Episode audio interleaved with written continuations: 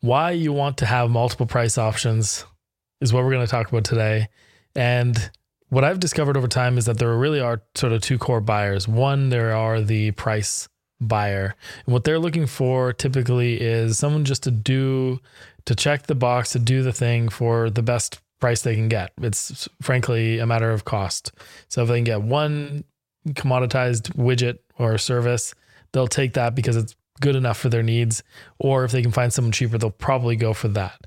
Now the the challenge is that a lot of times people will come to you with say a price need. They'll say hey i want this to cost x amount of dollars and i want this to do x type of thing and or or some kind of range right? And so your job of course is to not necessarily take what they say as at face value. It's not always the case that that is their strict budget. Budget is really just a values decision, an allocation of resources more than anything. So your job is to unpack well, what are your goals? What are the value? What is the value of achieving those goals? And then how do I package up some options that will get you to that outcome? And this is where having a few options can come can be really valuable. So if you're doing say custom proposals, let's say you're doing a web design project or a web development project, and so client comes to you, they say, "Hey, we you know we need you to build out this area or, or part of our or complete website. Uh, we we have a budget of you know I don't know ten grand, uh, and uh, we you know we'd like it to look something like these websites. Great." And we want these number of pages. So they're, they're kind of coming kind of pre-diagnosed with a scope and they, they have an idea of what they think the project entails. Your job then is to unpack and say, well, what what what business objective is doing this redesign or this website or this section going to have for you? So what is the what is the reason you're doing it? Why not just do it on Squarespace yourself? Why not just not do it? Why not just tweak what you have already? What is at stake here? What happens if you don't do anything? What happens if you do it another way? And you can look at those options. And really, what you're trying to get at is okay, so you need more clients or you need more leads, or your website doesn't reflect the quality of the services or products that you provide. So you want something that is a higher quality of presence, a higher, better quality design, and overall more professional look and feel, so that you can be more credible in your sales conversations, so that you can charge higher rates, so that you can attract more leads and opportunities. Great. So now we're on to something. So now we're seeing how design is going to impact perception, which will impact sales and conversions and other things. So you can kind of sell on that basis. So what you do typically is you want you you either do this in a discovery process or you do this informally in a sales call and really just try to get an understanding of where are they today and where do they want to be tomorrow and what is the gap in value or what is the gap in the situation. So what does that look like? And you really want to stretch that gap and say, so if nothing happens and this is the status quo situation, why not hire someone cheap? Why work with someone like me? Why work with me specifically? And what does the outcome sort of look like? And what is the business impact? What is the value of that? What would that mean in terms of new revenue or uh, increased sales or, or something right? What is the tangible business impact? And once you know what game you're playing and and really you have to maybe probe and ask a bunch of questions and why questions and and that sort of thing. But once you understand what what the goal is and then saying, okay, so reasonably speaking, if we can increase your leads by 10%, it would have this sort of impact based on how many leads you're getting currently, which I've asked you already. Um, this is roughly what the business impact might be. You'd grow by 10, 20, 30, 40, 50,000 a month or some other number. Got it. And let's say you were to increase your, let's say you were to invest in a premium web design. And so therefore you looked more premium and you could charge higher rates. Great. So we can imagine that would add 15 or 20% to your, to your business, let's say over the course of a couple of years and then you're going to have this website for five years. So reasonably speaking, to do this right, to if we did this right, this could have an impact over five years of half a million, a million, two million dollars. Great, based on these kind of metrics, and you know, hopefully they're tracking some of these things. If not, you can say, hey, you know, why don't you look at your conversion rate, and we can at least benchmark that against what the future looks like over time. Because remember, these things take iteration and time to to really uh, to really come to to value. So, with that in mind, once you have the goals, and yes, you can receive their kind of proposed scope and their needs and do a needs analysis, and and you have the value in mind. Now, the objective is for you to go away. You you kind of come back and you say, uh, ideally, you book your your next call if you're going to propose something, and this is all assuming a custom engagement. It works similarly with productized services, but I'll get into that another time with your product ladder, different price points, etc.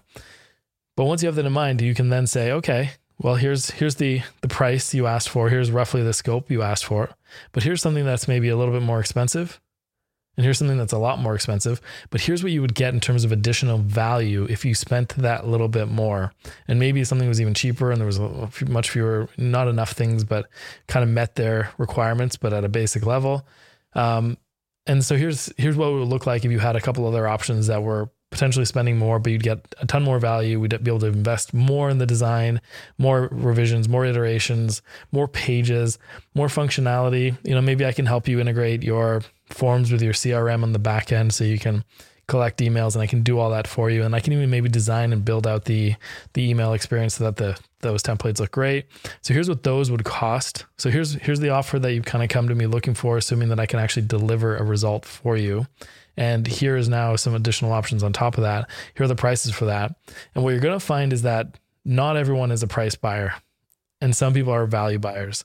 And that's the kind of person you want everyone to work with because price buyers tend to be thinking in terms of commoditization and deliverables and nuts and bolts, whereas you want to be thinking about outcomes and business value, and then price your work accordingly and scope your work accordingly. Make a business case for the the most the, the most value you can add and say, here's what it would look like. Yes, it's going to cost you 30 instead of $10,000. But really in the grand scheme of things, if you're anticipating making it, you know, an additional 500 or a million over two or three or four years, this is really just a, a drop in the bucket. I'd rather, and this goes back to a previous episode that I'd rather say, in order to do this right, in order to get the most possible value for you, here's what I would propose we do. Now, sure, we can do it this lightweight way. We just have to know that it's not as intensive that the work the value may take longer to come to fruition or we won't go to the standard that maybe you're hoping for uh, the highest standard if that's your goals. Nonetheless it'll still it'll still help you close more deals get more conversions the website will be designed more functionally search engines will find it et cetera et cetera whatever the whatever the thing that it is that you're selling. So once you know their goals and why they matter and then making a business case with them then you can propose those higher options and base it on the value. You know, if you only closed one more deal, this thing would pay for itself in, in two months. If you only closed one additional deal over the course of a year, this would pay for this would this would be this would pay for itself five times over. So how do you then position the the scope and make a recommendation based on the most value? Now this is where the value buyers will put their hand up. And the price buyers will still go with something that was more along the lines of the basics that they needed. Fine, you have an option for that. And then the value buyers will reach further and say, you know what? Uh, I want to I want to uh, go for this more valuable option, or or in some cases they'll say I want this more valuable option, but I don't want to pay for it, or I don't want to pay the full amount. And really, they're just revealing that they are a value buyer. They're just maybe hesitant to spend the money. But hold your ground, sell the value, reiterate the value of it against their goals, and and kind of recreate that business case. As Zig Ziglar says, be a co-buyer of your services with them, help them kind of figure out what the business case is, what the risk is, what the likelihood of an ROI is based on their objectives, and make a recommendation. And obviously, you're non partial. You can still do the lower cost, lower sort of scope thing, but now you've got a couple options. So instead of them, and one of the main reasons here as well is instead of them now taking your single offer and they have to price shop it around because they don't know whether it's reasonable or whether it's appropriately priced. Now they can say, well, I can price shop each option against each other and I can see a range of options. Maybe I go shop it to someone else, but their proposals aren't going to be the exact same. So um, at least I have a range of options to make sure I'm not getting screwed, to make sure I'm not getting ripped off if they don't know what, what things should cost. So you give them a few different options and uh, that helps them not need to price shop around so much to verify that they're not being ripped off. Otherwise, they have to kind of do that, their due diligence to make sure that the quote they're getting is sort of reasonable in the realm of what they should be paying because not everyone can determine that if they're not super experienced buying what it is that you sell.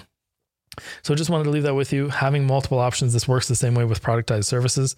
Having multiple options really helps you to to create offers at different price points aligned with different levels of value. And really, it's about understanding their goals so you can tie it back to the value, make a business case together, be a co buyer with them, help them buy on their side of the table the right option for them based on their goals and objectives and the value, and uh, ultimately probably close a deal much higher than maybe the, the client initially anticipated, but also deliver more valuable, which then makes more value, which then makes you more valuable and makes them more likely to refer you in the future. So I hope that helps. Have multiple price options when you can. It makes a big difference and you could probably earn 20 to 50 to 100% more if you do this. Bye for now.